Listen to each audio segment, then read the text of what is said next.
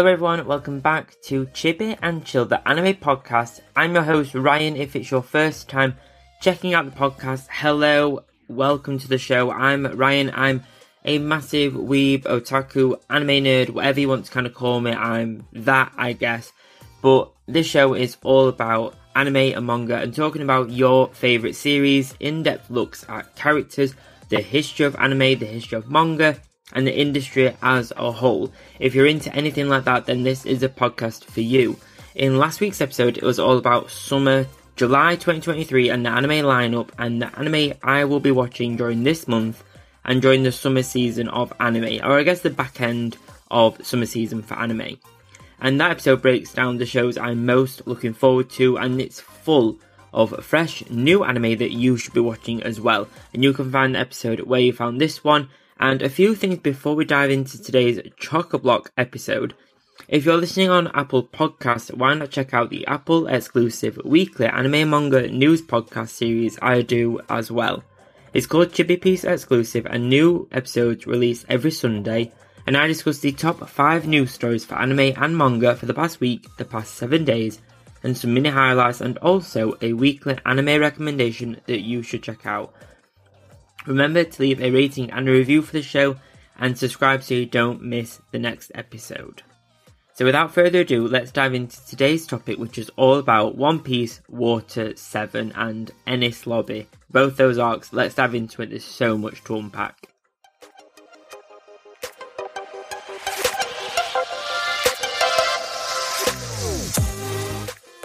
So this episode is all about One Piece and specifically the One Piece Water 7 and Enies Lobby arcs and why these seasons are considered one of the best or two of the best seasons in the whole of One Piece to date. And I'll share some of the trivia and foreshadowing that happens within those seasons. This is a little bit of a spoiler warning. There are some spoilers within this episode, so if you're not quite caught up, if you're like me and you started One Piece a couple of months ago, way back at the beginning of the story, and you maybe just at the middle of Water 7 or you're just starting out, maybe bookmark this episode or skip to the end for the trivia, that kind of stuff. Skip forward, do what you need to do, don't spoil it for yourself, but remember to come back to this episode when you have finished for all of the foreshadowing and trivia.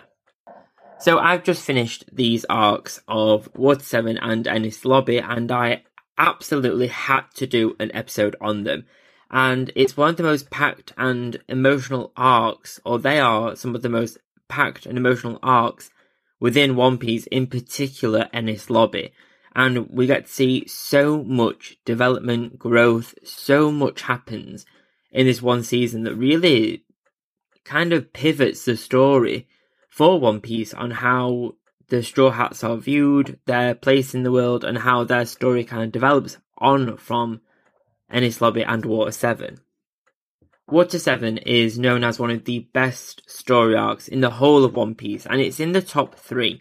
It consists of only 35 episodes, so it's one of the shorter ones we have at the at this kind of time when you're going through One Piece, and it carries directly into season 9 Enies Lobby and the first big conflicts within the Straw Hats happens within this Water 7 arc.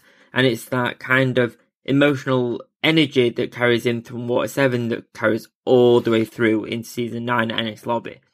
But Water 7 is the capital of water and it's known for shipwrights. So the Straw Hat Pirates, Luffy and his crew stopped here to trade their gold for berry, as well as get, going to get the Going Merry repaired and also find a new shipwright for their crew. So they had a few tasks that kind of needed doing, and it turned out into being something so much more for the crew and for the whole story.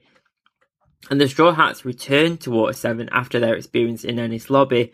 I think after watching both Water 7 and Enies Lobby, I think Water 7 acts as that kind of starter for the main course that is Enies Lobby. Water 7 really helps to set the tone, set the characters, set the energy for the, set the pacing for Enies Lobby.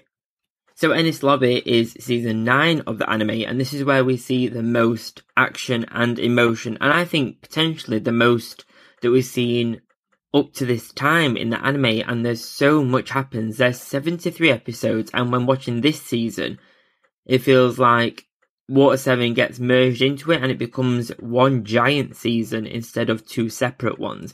It feels like the two the two are so intricately entwined and so inseparable that it's really hard to separate these two arcs.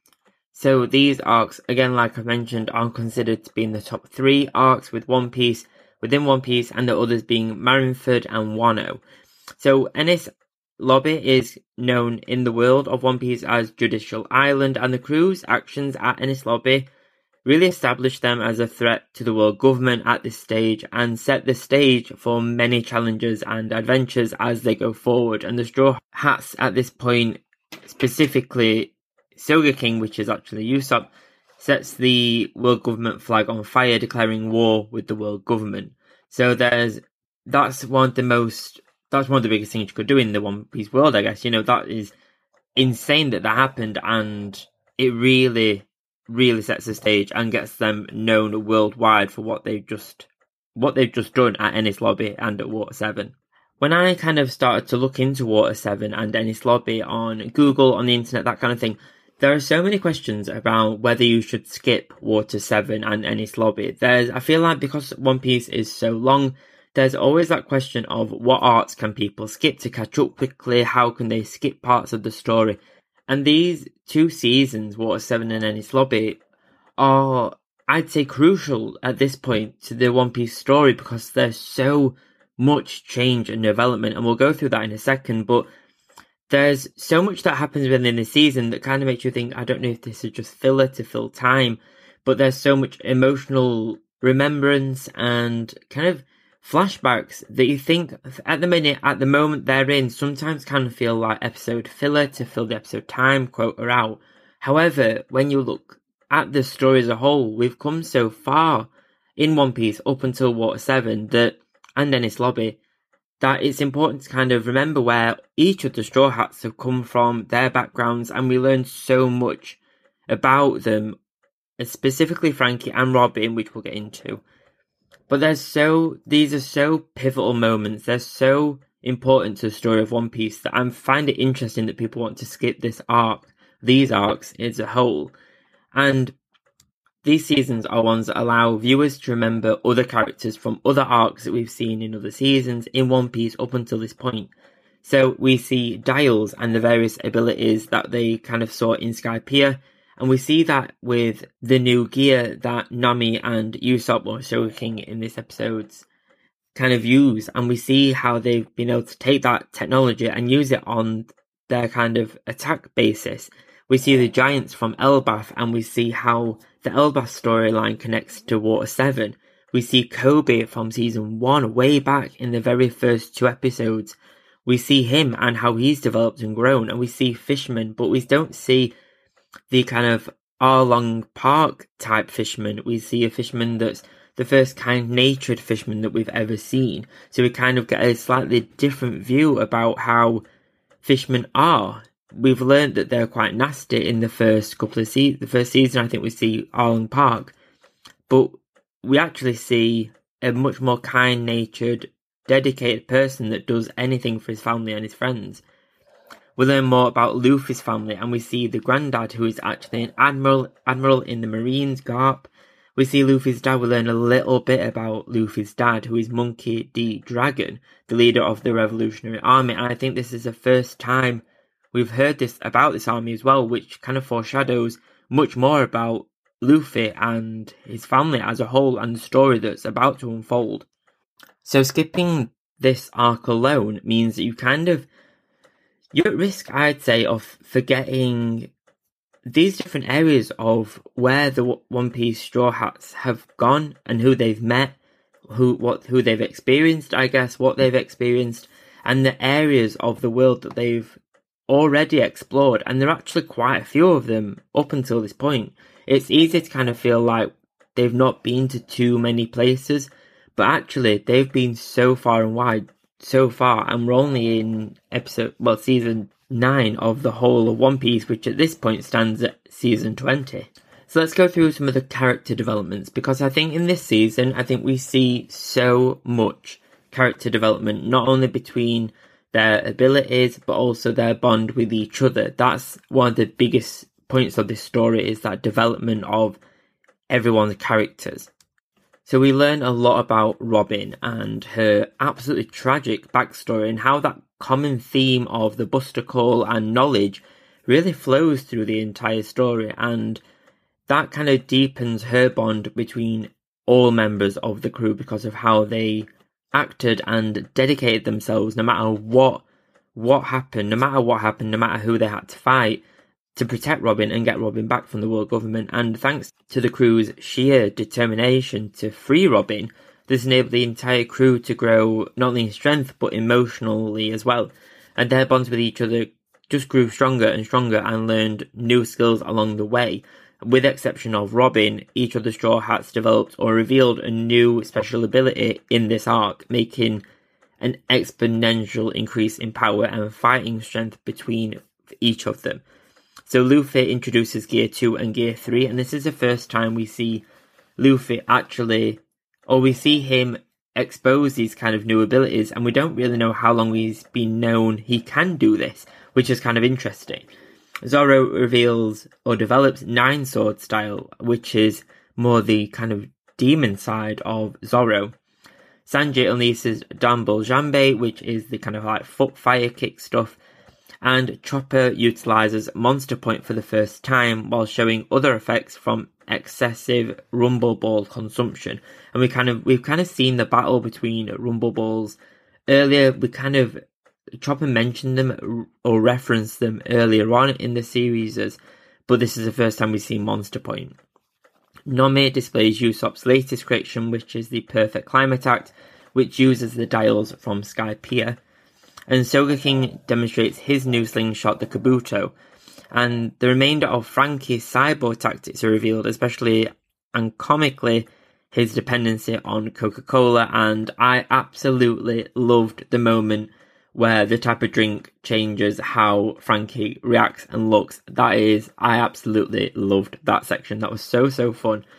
And Robin's past, which she foreshadowed way back in Alabasta, and that kind of art where she was working with Crocodile, we kind of see that finally revealed, as well as more the Void Century and at the same time the history of the world government. And I found that really interesting. The Void Century and her ambition to fill that information in and how the entire country that she was from, that I can't remember the name of right now, how their scholars were dedicated to filling in this information that the government did not want shared. And we can't talk about Enies Lobby and Water 7 without go- talking about the Going Merry. And it's at the latter end of the climax of Enies Lobby that we see the development of the Going Merry and particularly its spirit with the rest of the crew, finally hearing the ship's voice during the battle with the Marines and the world government. And I have to say, I have to say, I think this may be the first time I've potentially cried at an anime I have to, I think it must be the first time because I can't remember a second time. And if it was that emotionally scarring, I think I rem- would remember it. But wow, that absolutely, that got me, that I was gone. But the Going Merry plays a central role in the entire plotline, even though the ship isn't in a lot of the scenes, especially for Enies Lobby, it's not. But it it's the catalyst for the crew visiting Water Seven in the first place to get her fixed the results creating the internal conflict with Luffy and Usopp, the discussion about all that was about the Going Merry. And the Going Merry was also the catalyst for the relationship building between Franky and Usopp before Enies Lobby. And it's it's so important that we kind of see that early, early development that actually started off with conflict ended up being one of the strongest ones in the series. But then there's also that moment of the spirit of the Going Merry then saving the Straw Hats from what I thought would be an absolutely inescapable moment and what felt like that at the time. And the same spirit that we saw way back in Skypiea, where Usopp saw the spirit kind of speak to him and fix him the going merry in the first place, we finally see that that spirit speak to the rest of the crew and allow the rest of them to kind of find experience the, the little spirit that the Going Merry had, and oh, that was that was honestly one of the most emotional moments I think I've ever had in within an anime. But then because of the kind of shipwright boat kind of theme of the entire season. This is when we see just how vital Franky is to the Straw Hat crew, not only with his fighting abilities, and then we saw how he fought for Robin, even though they've only really just met not too long ago, and how he also builds the new ship, the Thousand Sunny, which uh, is just incredible when you see it revealed for the first time in the latter end of the season. But I think Water 7 and Enies Lobby are two arcs where I think Oda truly showed his skill at deep world building and with the complex city of Water 7 and the environmental kind of events that occur there that shape the country itself, and seemingly simple Enies Lobby, but stunning area with the waterfall, and we see so many areas of Water 7, and thanks to the anime at this point now being in 16.9 ratio, it felt like you could really immerse yourself in the world of One Piece and the home of the shipwrights that and the events that eventually unfold. And Oda is known for creating these worlds that are immersive and known for so much foreshadowing in One Piece, and which is why people say you can't skip the filler, you can't skip any season, because you never know when characters will return, what powers will return, and how events will unfold following on from seasons years ago. through some of the foreshadowing from Enies Lobby and Water 7. So before arriving at Water 7, Luffy draws a picture of his future shipwright and his ideal one and what he looks like, and it happens to look a lot like Franky. Enies Lobby is mentioned in passing before it becomes the focus of this arc. When talking about the Franky family, Iceberg-san wants not to underestimate Franky himself. This hints at two things. One, that Franky isn't some common thug, and two, that he and Iceberg are closer than you would expect or suspect. The Gates of Justice, Impel Down and Marineford are also mentioned in passing, foreshadowing the Summit War saga. Franky's conversation with Kokoro has him being warned about a branch of Cipher Pol so secretive that it existed in rumour and their possible involvement with Iceberg. It's also mentioned how strange it is that there is no sea train scheduled to arrive during the Aqua Laguna. It is later revealed that CP9 plan to make it their getaway. Paulie and Lulu express suspicion and hostility towards the world government agents that keep harassing Iceberg, while Lucci and Kaku try to dismiss the concerns and warn against the antagonizing world government.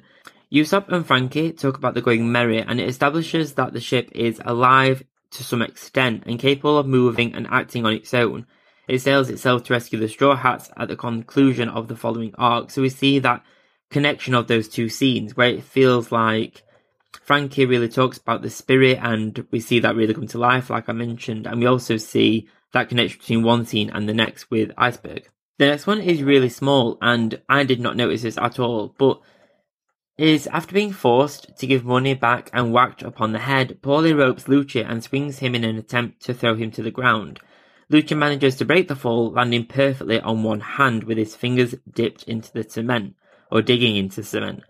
It's later revealed that Lucci, a member of CP9, skilled in Rokushiki, I think I said that right, which includes the ability to strengthen muscles to protect from damage as well as reinforce their fingers for the Shigan, which is finger pistol attacks. So we see that kind of, there's a constant hidden training going on in the background for CP9. On the way to Enies Lobby, Kokoro is seen unstanding and chatting casually with the frog Yokozuna, and in the next arc, this she finally reveals that she's actually a mermaid from another land. Hence why she can chat to more amphibious creatures. Or aquatic creatures, essentially. So those are just some examples, and I'm sure there's so many more out there, but there's so much foreshadowing that kind of happens before and in between different areas of the scenes and arcs. There's so much foreshadowing, and I think if you look back, there's so much before we even arrive anywhere near Water Seven about about the arcs, and I'm, I do not want to fall down that rabbit hole, but I am very interested at the same time. But I do have some trivia as well about Water Seven and Enies Lobby, and I guess trivia about the actual seasons themselves. So the the Guria Plaza mentioned by Kalifa shares its name with the harmonious Italian region. And Water 7 was inspired by Italy, where its gorgeous geography seemed to be inspired by the city of Venice, obviously being the city of water itself in real life, which is also waterlogged and has similar canals that people travel on, much like, I guess we don't use the uh, big, like, dinosaur looking creatures, I forgot what they're called. We don't use those, we use they use gondolas, but hey ho, it's the same, I guess. And has been similarly gradually sinking on the first floors of many old buildings are now underwater. That's a constant real life threat in the real world that Venice is think sinking.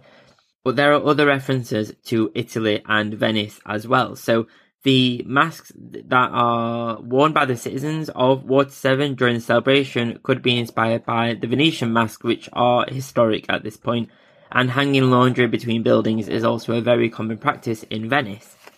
Chronologically, this is the last island in Paradise that the Straw Hats visit that has a magnetic charge. And this is the first island that the Straw Hats visit twice. And the arc contains the first devil fruits to be eaten outside of flashbacks. So, Kaku's Ushi Ushi no Mi, model giraffe, and Kalifa's Awa Awa no Mi they are the first devil fruits seen and consumed knowingly, so knowing they're eating a devil fruit, which is very interesting. Everyone else that we've seen so far either eats it in a flashback or has had the power for a while. In the last couple episodes of Enies Lobby, in the kind of more slower, softer arc stories, I guess, you we kind of learn about Teach as well. We learn a little bit how about his hunt about devil fruits as well, and about the books and stuff that are available about devil fruits. I think there's so much more that I want to say about Water Seven and Enies Lobby. This has become my absolute favorite season, and I say that every time I finish a new season in One Piece, and it's just it's such a powerful story, such a powerful arc, and so many characters. We get introduced to so many characters, and we remember so many characters from other arcs at this point and where we've come from from the journey of the start of One Piece. And I don't think you can judge One Piece until you reach these both of these and you finish both of these. And the themes are emotional. They both have such a roller coaster of rides, and there's comedy, there's danger, there's darkness. And I think there's the darker themes of destroying islands, the hiding of information, the dark true nature of the government, betrayal, this kind of stuff. It's so much darker than the other seasons. And not to say there aren't darker themes, there's more about race and things in the other seasons, but there's there's so much kind of in your face, kind of no hiding darkness with brutality and the Buster call and kind of no cares about human life and this kind of stuff. There's so much blatant disregard by the world government that it's kind of shocking to kind of watch, especially with how the Marine uh, treats Robin and things like that. That is just that made me gasp in multiple areas of the anime.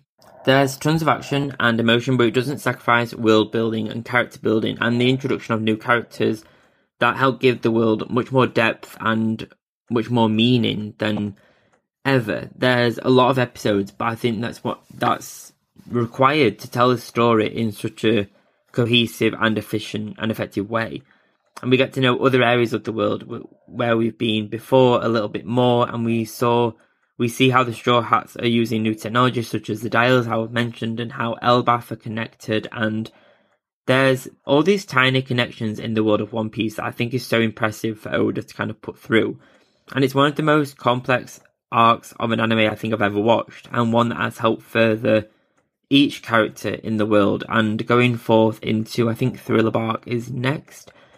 I think there's so much to be taken forward from what they where they are now to where they're about to go. I think it's this season alone that really truly converts people into being a absolute One Piece cult member, I guess. I can't think of an actual fandom name, but it converts it converts you. I think this one you might have One Piece on in the background for a little bit. You might, you know, get might get hooked on some of the some of the other arcs, but I think this one truly cements One Piece as the go of anime, and I cannot say anything more than that. It is the absolute go of anime.